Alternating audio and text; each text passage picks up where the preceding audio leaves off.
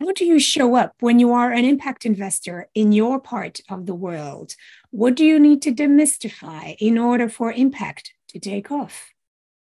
Hello, and welcome to Be and Think in the House of Trust, a podcast where we share a thinking moment with an inspiring leader who loves to invest in social and environmental change and helps us tell one another and the planet you matter. I'm your host, Servane Mouazan, and I'm delighted to share that in this series, we explore how to maximize our collective wisdom, grow trusted relationships, and how we can lead on investment that tackle today's and tomorrow's thorny problems.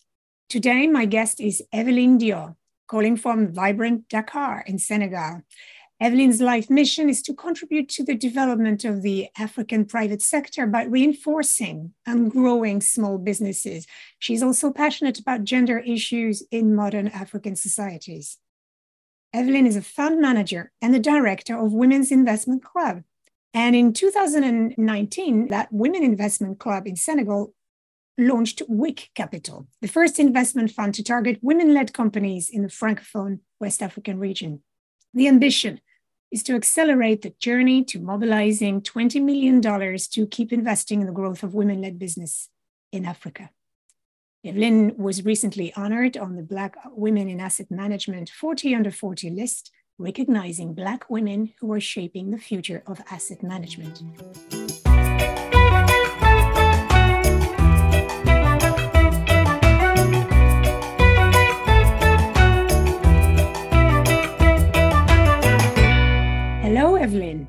Hello, Servane. So you are very, very busy. Indeed.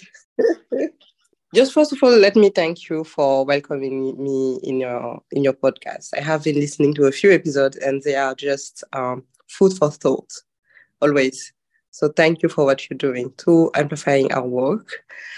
But let's dive in. Let's let's take us out of that business and deep dive straight away. You say that WIC Capital's values are generosity, rigor, commitment, and innovation. How does it translate in your day-to-day practice, Evelyne? We put it as values because to do what we are doing on a day-to-day basis and to face the kind of challenges that we face, you have to be committed. You have to be committed to the cause knowing why we are doing it and what's the end game. So for me personally, it's the development of the private sector. To get there, we have to have a specific focus on gender-led investment, investing in women-led small and growing businesses to kind of accelerate that growth. So once you know that, and once you are committed to that, then you express your courage, your rigor, your determination on the ground and on the day to day. And then generosity, what I always tell uh, to my team is like I have been investing in this space in Senegal for 10 years, almost 10 years. And when you receive a business plan, as an investor, your like your mechanism ways to just see all the gaps, right, in the business and all those reasons for not to invest. But what I tell them is you have to, when you receive a business plan, you have to be generous with it and see all the potential instead of just seeing the gaps. Of course, there will be gaps, but these gaps, we have to use them as ways to support the business then post investment. We support as we can during our due diligence phase and then post investment. So if you do not have that generosity, like you will know, you will say no to everything yeah. because that's the reality of our uh, private sector in Senegal, particularly. Uh, the private sector is really nascent, and small businesses are also suffering from the environment where you you see lots of gaps generally. So as an investor, you have to be to have that generosity. How wonderful to have this term included in a highly technical, uh, but also intuitive business.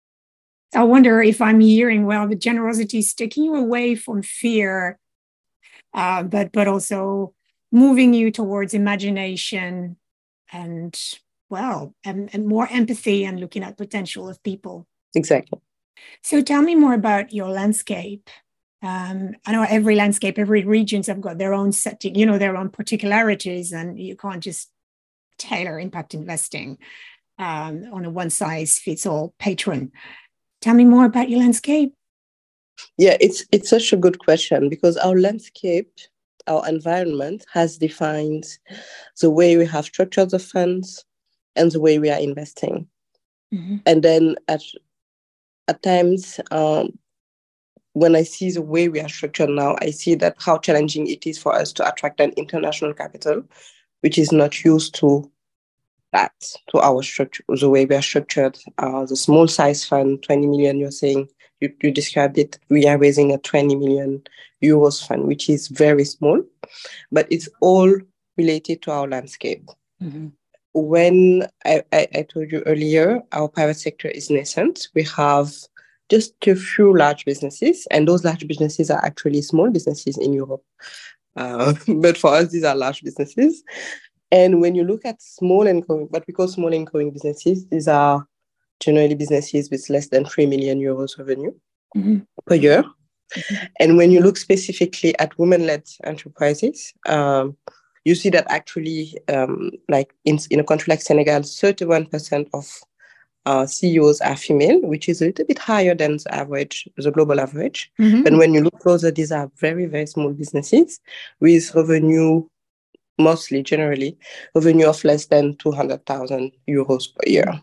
So when you know that, you see the potential that these businesses mm-hmm. have because the market generally is also growing. We have a, rising middle class in Africa, mm-hmm. uh, growing population, rising middle class, young population. These are all opportunities when you look at that with positivity, right? So these small businesses are actually the future of the continent. Mm-hmm. They're actually uh, contributing to growth. They're actually contributing to job creation, to innovation, and looking when you put it in contrast with uh, all those opportunities around demography, it's a huge opportunity. So we have to be intentional now to invest in them now. So how do we invest in those small growing businesses? Uh, so for us, it was about bringing equity. For us, equity allows us to be hands-on as an investors. Yeah. To provide the kind of technical assistance that these businesses need. Yet we had to take into account um, the fact that financial markets are just being built. So exits are actually rare. Mm-hmm. And most of all, entrepreneurs, they are not used to equity.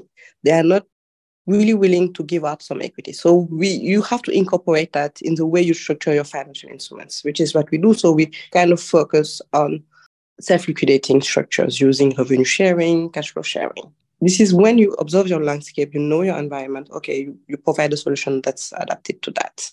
Mm. I, I want to come back a little bit to the size of the fund.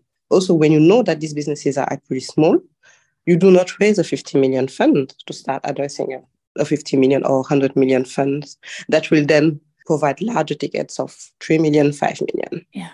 So for us, it was about that small fund. We started with the first very small fund of 5 million euros. Uh, now we are going to the second fund with 20 million, just to keep providing tickets that go up to 500,000 euros per company.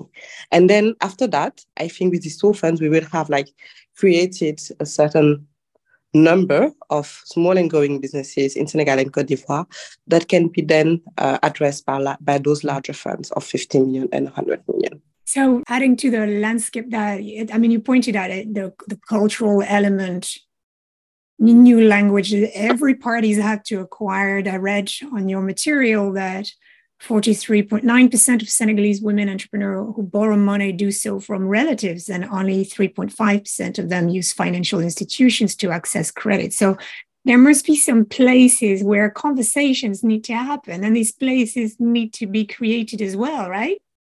Yeah, it's, it, it has to be created. And the reason why only 3.5% of women led businesses are funded by microfinance or banks is because at some point when you need a certain amount to scale up your activity, and microfinance is not adapted anymore. Mm. Not only in terms of amounts, but also in terms of um, maturity of the loan and cost of the loan. Mm. But these businesses are still very informal and unstructured to be attractive for banks. So there need to be some intentionality in addressing them, mm. providing them with a certain size of tickets. Mm-hmm and with a certain level of technical assistance. So you have to, for us, we structure TA pre, pre-investment and, pre, and post-investment. We have our own, own uh, technical assistance facility that's called the WIC Academy. Mm-hmm. Yes. That uh, there's a large number of businesses. And then some of them uh, graduate to our pipeline. Right. A lot of technical assistance, learning opportunities, convening opportunities. So tell me, what other points of tension is uh, gender lens investing dealing with in your setting? So I, I spoke about the landscape, mm-hmm. what, how we structured our offer. Mm-hmm. It was totally in line with the market and the need of these uh, women-led businesses.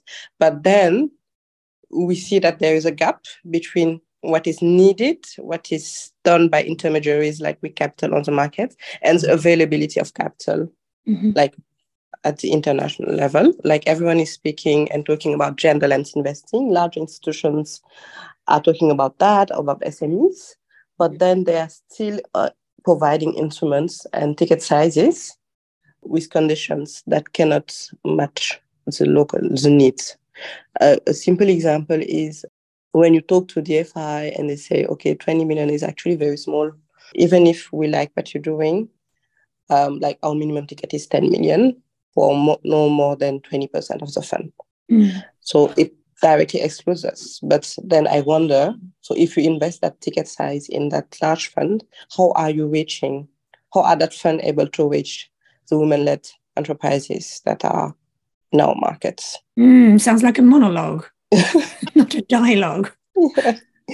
Right. And this is a point I, I make very regularly on panels, conferences, uh, calls, even. Mm-hmm. But yeah, it's um, I don't know how to solve it. For me, it's a matter of intentionality because I think that's Vicky Sounder, Sounder who said like two years ago, three years ago during a gender smart conference that there is now enough money in the world to solve all the issues that the world is facing, all the challenges. There is enough money. Mm-hmm. But then what I add is that there's not enough intentionality to bring that capital to where it's needed. Mm-hmm. Mostly these are large institutions, the kinds of DFIs, foundations. They are large institutions. For, uh, for them to be able to provide smaller ticket, is they see it as such a trouble so they, and they say they are not equipped for that yet. There's an expression we use in, in, in coaching, which is you're trying to find some milk in a hardware store. Yeah.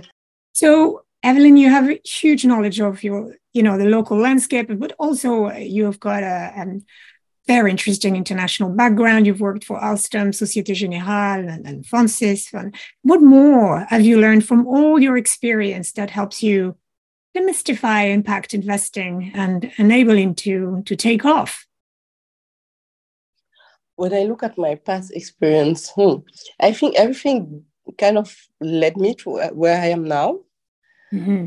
I have always been always been interested in impact without knowing exactly how to do impact. When I was younger, I was looking at the NGO space, DFI space, I also worked for nonprofits mm-hmm. uh, as a student. And I, I think th- that's where I first realized that it was not necessarily the most impactful. And then uh, being able to work in private sector institutions like Societe Generale, a large banking group in France, and looking at all like the, the job I was doing there, I was exposed to like all the business lines of that bank. It's a generalist bank. You have everything: consumer finance, projects finance, uh, structured finance. And I think this is where I first realized that finance could actually be impactful because as an investor, when you are providing the capital, you are able to provide it with strings attached. And those strings should be around impact. Okay, I'm providing that capital, but this is how you cannot do this activity.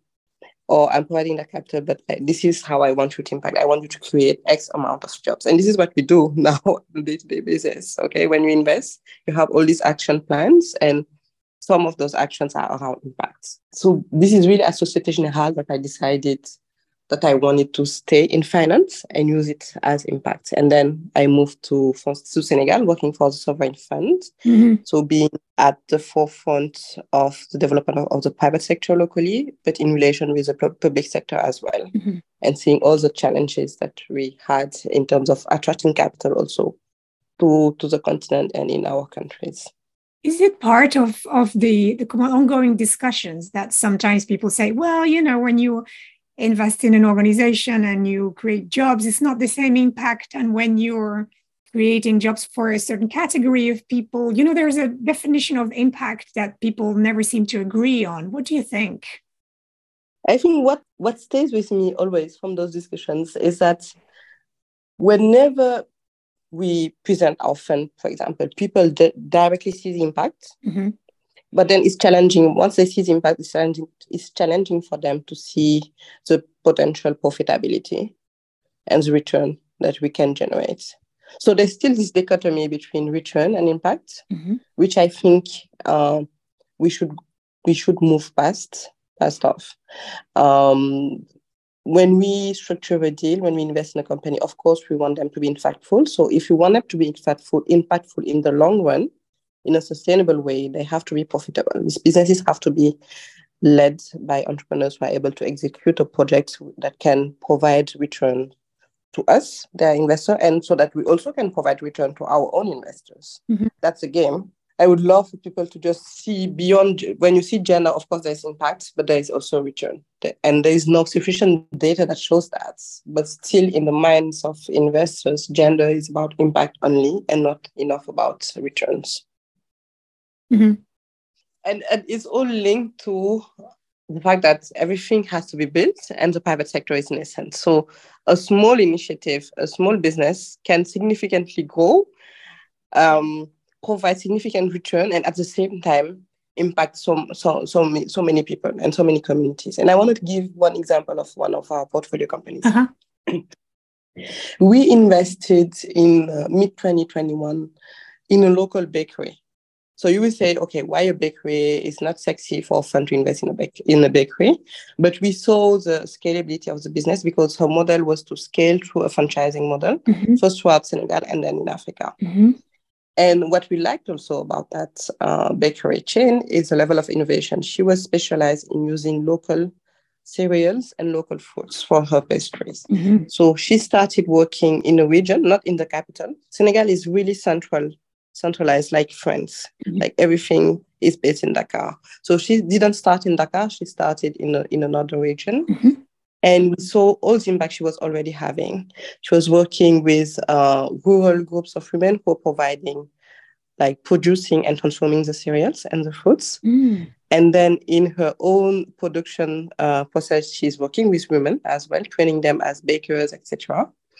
And once she products, like she has a boutique, and she had this network of women as that she trained as auto entrepreneurs who would then uh, sell the finished goods and she would encourage them to sell it with other products. So that like they were like self-sufficient as as auto entrepreneurs. And she was training them on how to manage their stock how to manage their income etc etc so with our investments she was able to now uh, install a boutique in dakar. Mm-hmm. like the first of the chain have the same mechanism in dakar.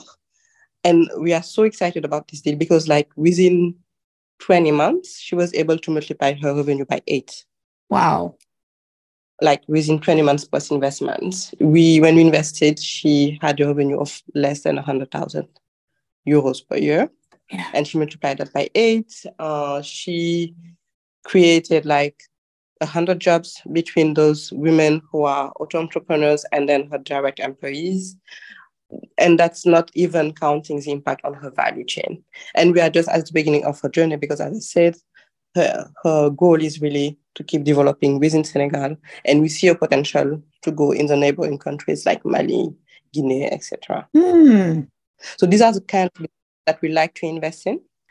Uh, women led. This is huge. Yeah. So you're telling me a story of uh, it's not she's not just one point in the supply chain she builds the whole supply chain the infrastructure she creates um, uh, an impact in everything she touches and you are all handing um, holding hands and, and seeing returns quite fast yeah. seeing results and returns quite fast yeah, yeah. this is wonderful she, she's growing very fast and we are very excited and then you know of course, uh, growing fast, your revenue doesn't mean you do not have challenges because we are building the business. So we have to make sure that the governance is also properly in place, you know, mm-hmm. mm-hmm. that the costs are properly managed so that, you know, she, she's providing actual return, that the jobs that are created are actually permanent jobs. Mm-hmm. This is all, everything that the investor can also provide beyond capital. Wow, I can I can imagine in in some other parts of the world where there is entire regions that have been deserted. You know, when people have moved to urban areas and and the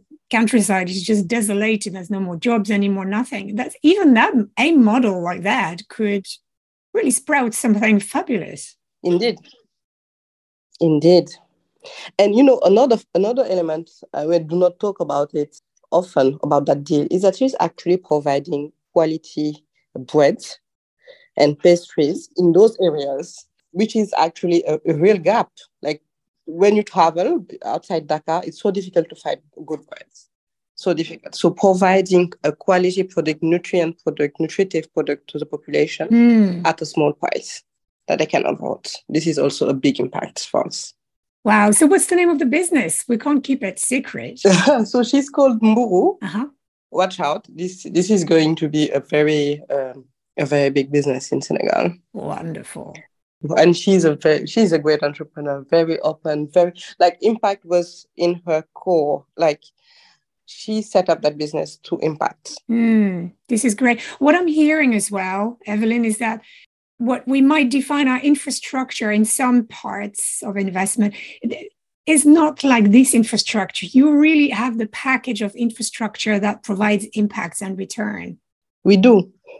We do. So I want to take you um, to the future, a little trip into the future. Imagine it is 2033, just to make it very simple we uh, all have a different perception of risks. You know, planetary events related to climate and politics have shaken the world, and investors who used to be reluctant to do impact and, and claim to focus on these old-fashioned definition of infrastructure have changed their attitude to risk, and their appetite has changed.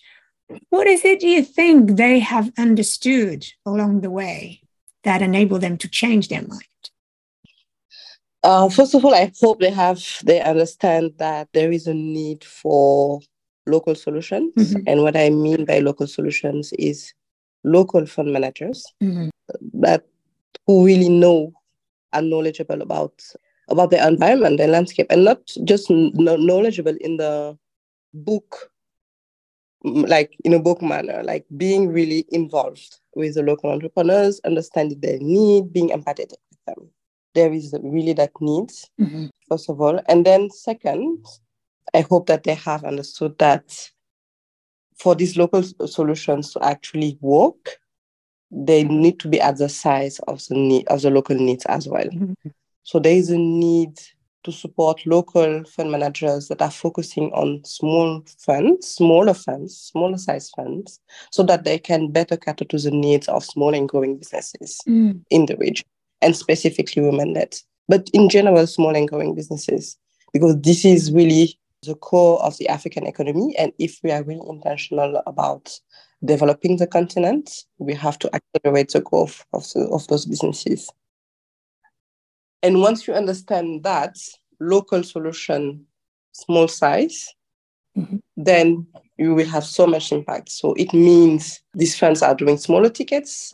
It means uh, so their funders will then be able or decide to invest in those smaller funds so with smaller tickets, like just leave out the criteria of having a 10 million minimum ticket or 5 million minimum ticket and be able to equip yourself with a team that will be able to do uh, smaller tickets, but then with scale by just replicating. There is a potential for scale with true replication, not only doing large things. We are not there yet. So we have to acknowledge that.